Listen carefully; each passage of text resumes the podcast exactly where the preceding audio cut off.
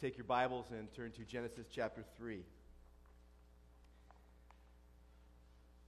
And if you're physically able, please stand with me as we read God's word this morning. We're going to read Genesis 3, verses 1 through 13.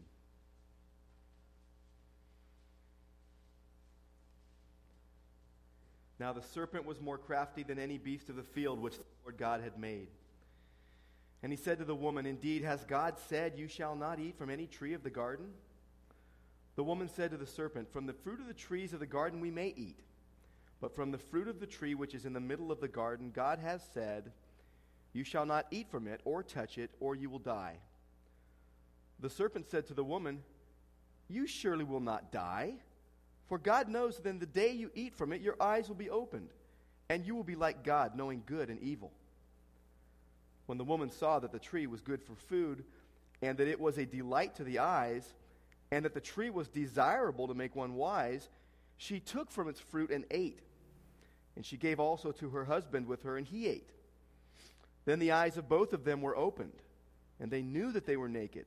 And they sewed fig leaves together and made for themselves loin coverings. They heard the sound of the Lord God walking in the garden in the cool of the day. And the man and his wife hid themselves from the presence of the Lord God among the trees of the garden. Then the Lord God called to the man and said, Where are you? He said, I heard the sound of you in the garden, and I was afraid because I was naked, so I hid myself. And he said, Who told you that you were naked? Have you eaten from the tree from which, of which I commanded you not to eat? The man said, The woman whom you gave to me to be with me, she gave me from the tree, and I ate. Then the Lord God said to the woman, What is this you have done? And the woman said, The serpent deceived me, and I ate. May God bless his word today. Let's pray. Lord God, we do pray this morning that your will would be done in our lives, that you would open our eyes, that we would see wonderful things in your word. And we pray in Jesus' name. Amen. And please be seated.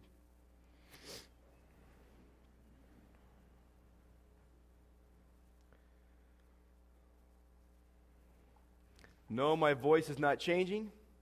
I've just been battling a uh, cold this week, so I might not shake hands with you today.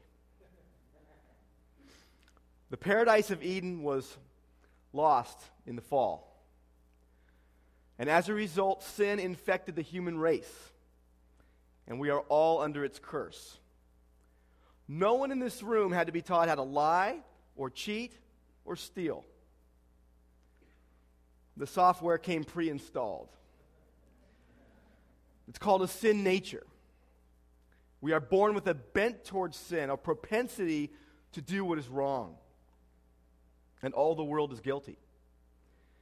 And if we view this pivotal third chapter of Genesis as a, as a court case, we would see a crime, a cover up, a trial, and a verdict. First, the crime. Now, when Adam was first placed in the garden, God spoke to him right away, gave him instructions. He gave him instructions specifically regarding two trees that were primary in the garden the tree of life and the tree of the knowledge of good and evil. Now, God allowed one and he restricted the other. And God's instructions formed the basis for everything that Adam and Eve knew. Their entire context of life centered around God's Word. And they lived in perfect harmony with God and with one another. And they interpreted their lives according to His words and according to His will. But then another interpreter came on the scene. And Satan took the very same set of facts that God had shared and twisted them. In verse 1, we read that the serpent was more crafty than any beast of the field. Now we know who the serpent was. Revelation tells us that he is the serpent of old who fell, the devil, Satan, our enemy, our adversary, and God's, the deceiver, the one who blinds the minds of the unbelieving. He is a murderer. He is a liar. He is the father of lies, the father of the lie. And there is no truth in him. And it is said that he is more crafty, more shrewd Literally, that means wise. He quoted truth, he twisted scripture, and he questioned God's authority. He comes to the woman and he asks her, Indeed, has God said? He attacks the Word of God. He tries to confuse Eve about what God had said, tries to get her to doubt it. And from the start, Satan tried to undermine God's people by undermining God's word. And Satan takes God's positive command of every tree of the garden you may eat, but of the tree of the, no- of the knowledge of good and evil you may not. And he restates it in a negative way God won't let you eat of every tree. So in verse 2, we see that Eve speaks to the serpent. She should have run, but she says in verse 3 Well, from the fruit of the trees of the garden we may eat, but from the fruit of the tree of the garden, which is in the, in the middle of the garden, God has said, You shall not eat from it or touch it, or you'll die. It's interesting that she says the touching part because that wasn't part of God's instruction to Adam. And in verse 4, Satan completely denies God's word. He says, You won't die. Now, God says you will die. Satan says, You won't die. It's a total lie.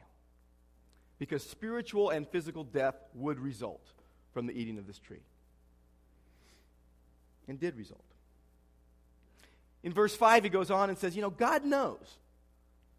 In fact, he's, he's, he's somehow holding something back from you. He knows that in the day that you eat of this tree, your eyes are going to be open and you're going to be like God. You see, Satan drew Eve into a discussion, planted a seed of doubt about God's word, and then completely contradicted what God had said. He wanted her to forget about sin's consequences. You really won't die. And he tried to get her to doubt the goodness of God and the badness of sin. If it's good for you, why wouldn't God want you to have it? Satan's lie is basically sin is not bad and God is not good. And the temptation is powerful because he mixes truth in with the error. Their eyes would be opened, but they would be opened not to good, but to evil and to sin. And in verse 6, we see that Eve surrendered to this temptation, very similarly to how John describes in 1 John chapter 2, verse 16. Eve saw that the tree was good for food. She gave in to the lust of the flesh. That it was a delight to the eyes.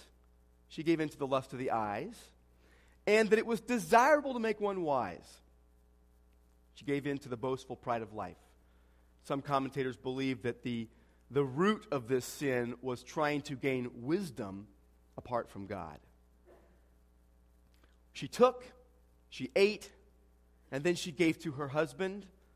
And Adam listened to the voice of his wife, as we know in verse 17. And he took what Eve gave, and he ate as well. Some people think this was an apple. I think it was a pomegranate. No matter what, they ate the fruit that was forbidden. He chose to obey his wife instead of God. And so sin came into the human race. Now, the Hebrew word for sin, kata, is a word that is not used until chapter 4, when God is speaking to Cain and said that sin was crouching at the door. But this word means to miss the mark, it means to go wrong, to do wrong. Sin is disobedience, it is transgression, it is missing the mark. It's a breach of trust, it's an assertion of autonomy. And when Eve sinned, she was deceived. But when Adam sinned, it was outright disobedience. He went in with eyes wide open. And as the representative head of the human race, Adam bears the responsibility for the fall of the human race into sin and for the introduction of death into the created order. So that's the crime. How about the cover up? We see it in verse 7. In verse 7, we read that the, uh, then the eyes of both of them were opened. They, they saw. What did they see? Well, they knew instantly they were naked. They instantly were self conscious. And so they sewed leaves together, whatever they could find, and they made coverings.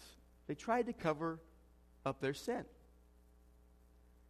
And instantly, afterwards, they knew they had done wrong. They knew they had been deceived. They knew they were guilty. And that's the nature of sin. It, it bites you later. It looks good. We partake. And then wham! We're trapped. For the first time, they knew guilt and shame. And then we see how it messed up their relationship with God. In verse 8, they hear the sound of the Lord God walking in the garden in the cool of the day or the wind of the day. Now, before they had sinned, Adam and Eve had welcomed God's gracious visits.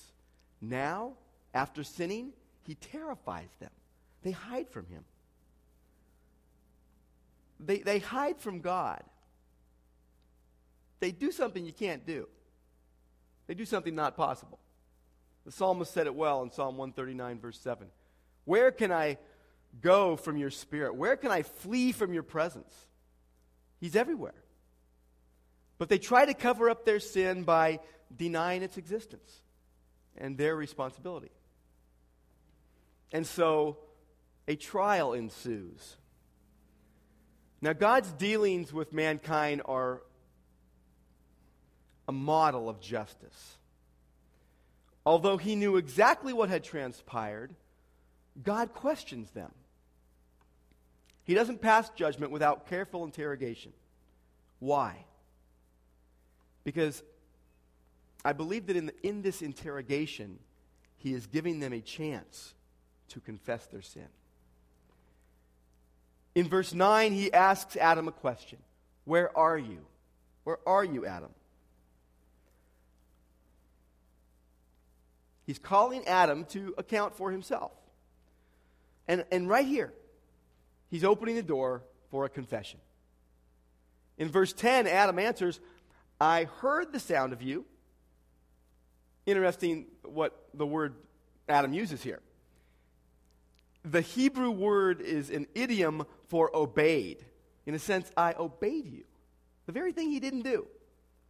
I heard the sound of you, and I was afraid, so I hid. He had shame in the presence of God. God asked in verse 11, Who told you that you were naked? Have you eaten of the tree? Again, the door is open for confession. In verse 12, what we see is that Adam blames Eve. Well, the woman you gave me. It shows the extent of man's fall. He now sees God's good gift as a source of his trouble. Gentlemen, But he also blamed God, too. He also, in a roundabout way, is pointing the finger at God and saying, The woman you gave me. Now, what about Eve? In verse 13, God turns to Eve and says, and asks the question, What is this you have done? And we see Eve blame the serpent. The serpent deceived me. Now, the good thing about Eve's statement is that it was true.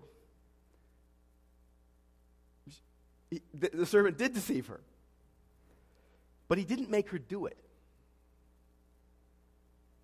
Those of you who remember Geraldine.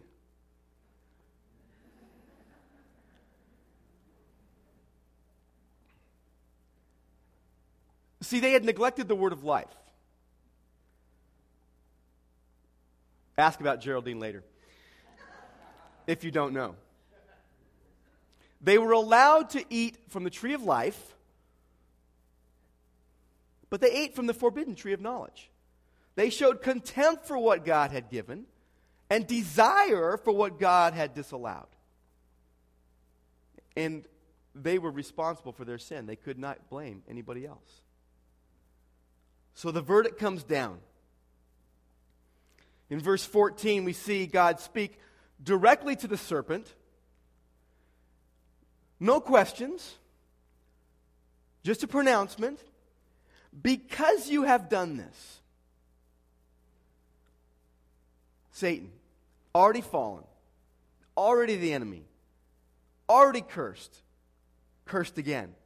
Once crafty, now cursed, God says, Cursed are you. He says that he's going to put enmity between the seeds of the serpent and the woman. There are many ideas of what this means. But you could boil this down to the fact that God is pointing out that there will be now two communities of people, two classes of people, two groups of people those who love God and those who love self. And this is foreshadowing Christ's victory over Satan, that Christ would crush the head of Satan. Now, there would be consequences for Eve. In verse 16, to the woman he says, and I will make no illusions that I even understand what God is saying here. I will greatly multiply your pain in childbirth. I'm a wimp when it comes to pain. But here, there will be pain as one of the consequences of sin. There's something else desire. But your desire will be for your husband. Again, many commentators have different views of what this means. Some believe it means that the woman will desire, in a good way, her husband. She will desire his companionship. She will desire his re- uh, relationship. But the thing is, in this setting, in this context of consequences for sin, that doesn't seem to match the immediate context or even the broader context or even the next usage of that word desire. Because the other time this word desire is used is in chapter 4, verse 7. Uh, again, God to Cain, sin is crouching at the door and its desire is for you. Sin wants to master you, sin wants to dominate you. And so this suggests that as God is giving these consequences, He is saying there will be pain and there will also be a desire to dominate your husband, to rule over your husband. It would be a lot easier for me to say, I think it means something else, ladies. Please know that. But I think what God is saying is that the marriage covenant will now be frustrated by a battle of the wills. Don't we know that to be our experience? Desire, resistance towards her husband. And then he says, and he will rule over you. Not a good thing here. Rather than love and cherishing, God describes a power struggle to come. Now, male leadership had been the ideal pre fall condition that God had ordained. And marriage intended, uh, God intended marriage to be complementary and harmonious in its pre fall state, as it was, is now infected and corrupted by sin. And it shows in, itself in forced submission and heavy handed leadership on the part of, of men towards their, their wives. Sin corrupted both the willing submission of the wife and the loving headship of the husband. And if that seems to not sit easily with you, it makes the point. makes the point. We sinful humans don't get it. It's all we know. Now, there's consequences to Adam as well. In verse 17, we, we see that as Adam's sin was in eating the forbidden fruit, God now repeats the eating theme to him five times. In verse 17, because you have listened to the voice of your wife and have eaten from the tree of which I commanded you, saying, You shall not eat from it, cursed is the ground because of you. In toil you will eat of it all the days of your life, and you will eat the plants of the field. By the sweat of, the, by the sweat of your face you will eat bread. Adam, too, will suffer pain and frustration in natural relationships. Cursed is the ground because of you. Toil, sorrow would now come into the picture. Interestingly, toil and sorrow is the same word used for woman's pain. Adam forfeited the blessing he once enjoyed. Work, by the way, was not a consequence of sin. Work already existed. God put Adam in chapter 2 in the garden to cultivate and keep the garden. But work used to be a joy. Now it would be a burden. Toil and drudgery in work is a consequence of the sin. And Adam's previous relationship to the ground, which was to rule over it, is now marred. It will now resist. And God says, To dust you shall return. Ultimately, we see death and we see separation. Sin separates us from life and from God, the giver of life. And physical death is a consequence of sin, but it is also a merciful blessing. It opens up the possibility of something beyond the grave,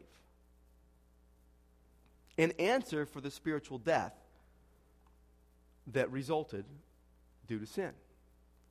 It opens up the possibility for eternal salvation. Now, it is a testimony to God's faithfulness that even in the midst of mankind's sin, this fall into sin, God did not abandon them. Even though they had rebelled against Him, He provided for them. He looked with compassion on them.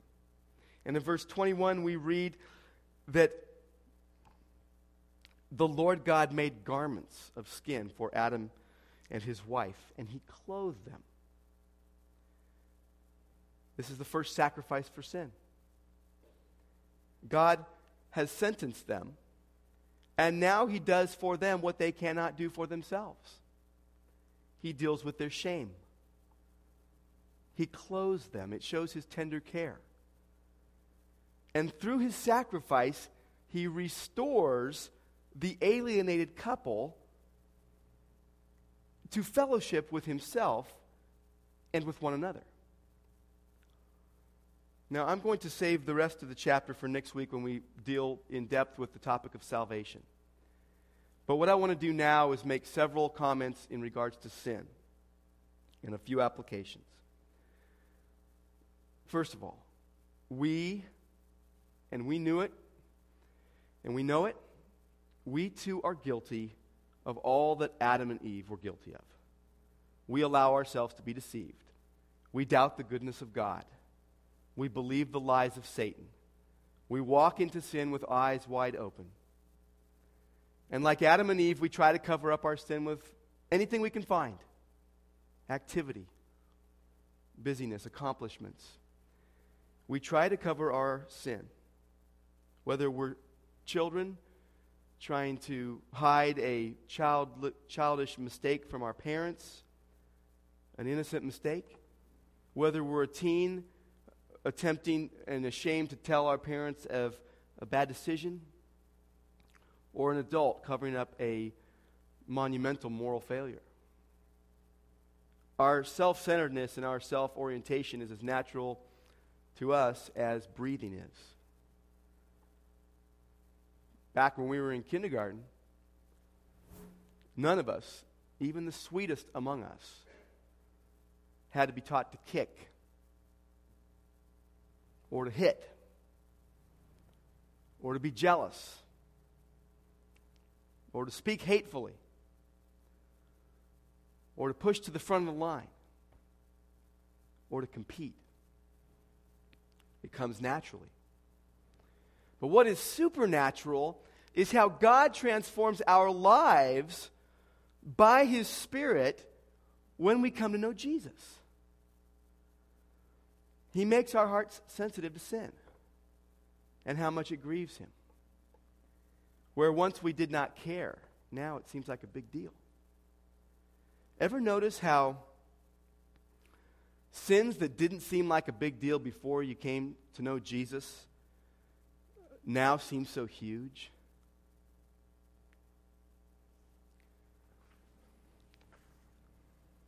The harsh reality, though, is that Christians still sin.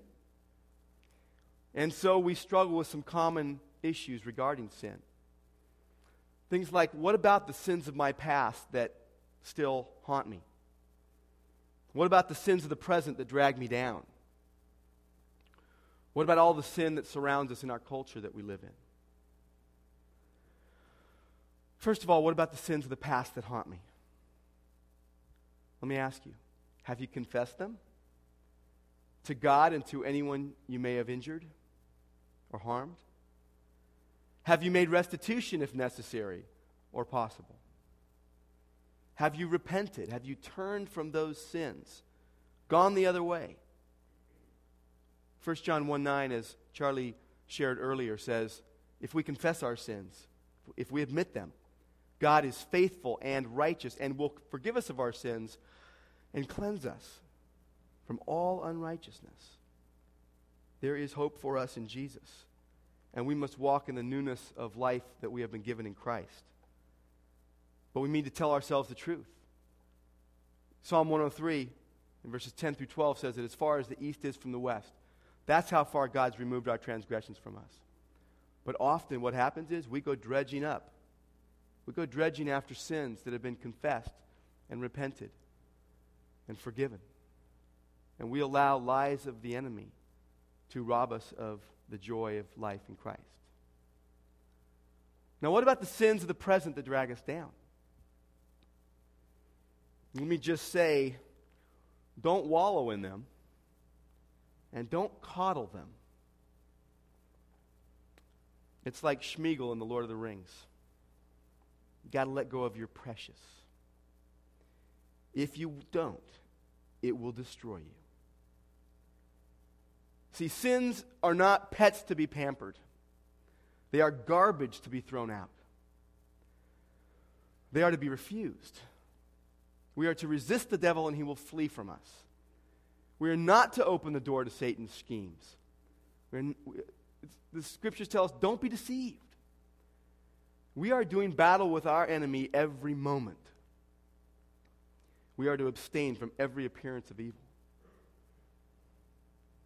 Now, what about the sin that surrounds us in the culture? All we can say is we must all choose how we're going to live in the culture with, in which we live. Now, we can isolate and stay away, we can assimilate and blend in, but both options, to their extreme, have drawbacks. Isolate, and you won't affect anything assimilate, and you run the risk of being swallowed up. The third option is the most difficult. And it's really the, incorporates the best of both of those ideas. Being separate and holy unto God while being salt and light in the culture.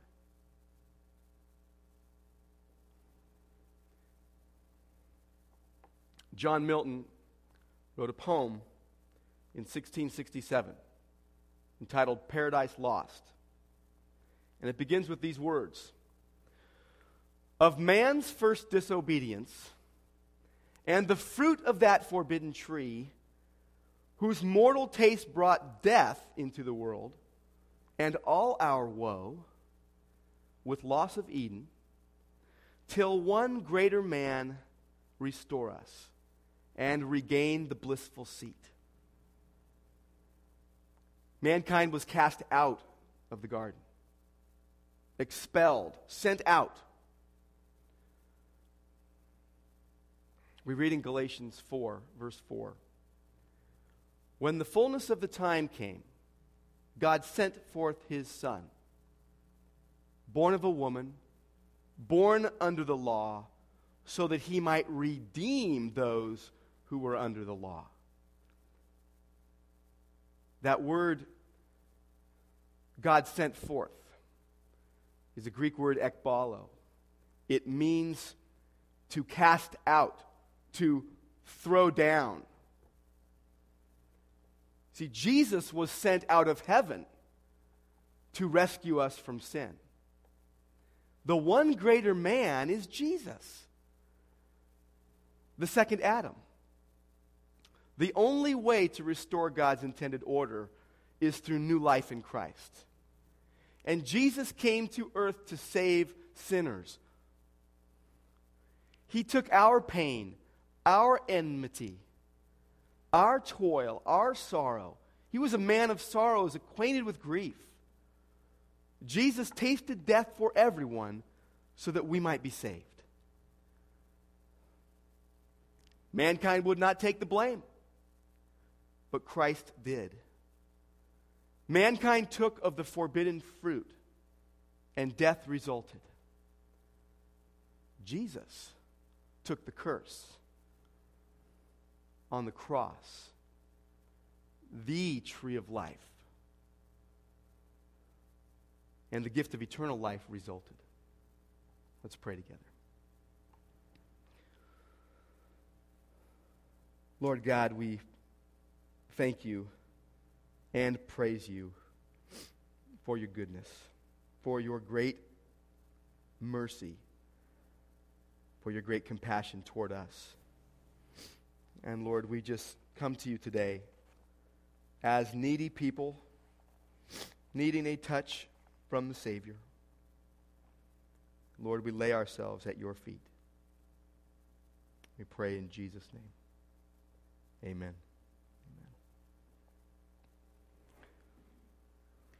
I'm going to ask you to stand with me as we're going to be dismissed here. I want to encourage anybody to come up and say hello. I won't shake your hand, and I'll breathe the other way. I wanted to say a word too about the 31 day challenge. We're two weeks in. Just want to mention if you miss a day here or there, you might even miss a week. Don't despair. Just start today. Just open the Word, open the book, ask God to speak to you. Gentlemen, be gentle with your families as you attempt to lead. And families, please be gentle with them as you attempt to follow. And for our closing verse, I want to read what Paul wrote as the Holy Spirit inspired him in 1 Timothy. It is a trustworthy statement deserving full acceptance. That Christ Jesus came into the world to save sinners, among whom I am foremost of all. Yet for this reason I found mercy, so that in me as the foremost, Jesus Christ might demonstrate his perfect patience as an example for those who would believe in him for eternal life. Now to the King eternal, immortal, invisible, the only God, be honor and glory forever and ever. Amen. God bless you.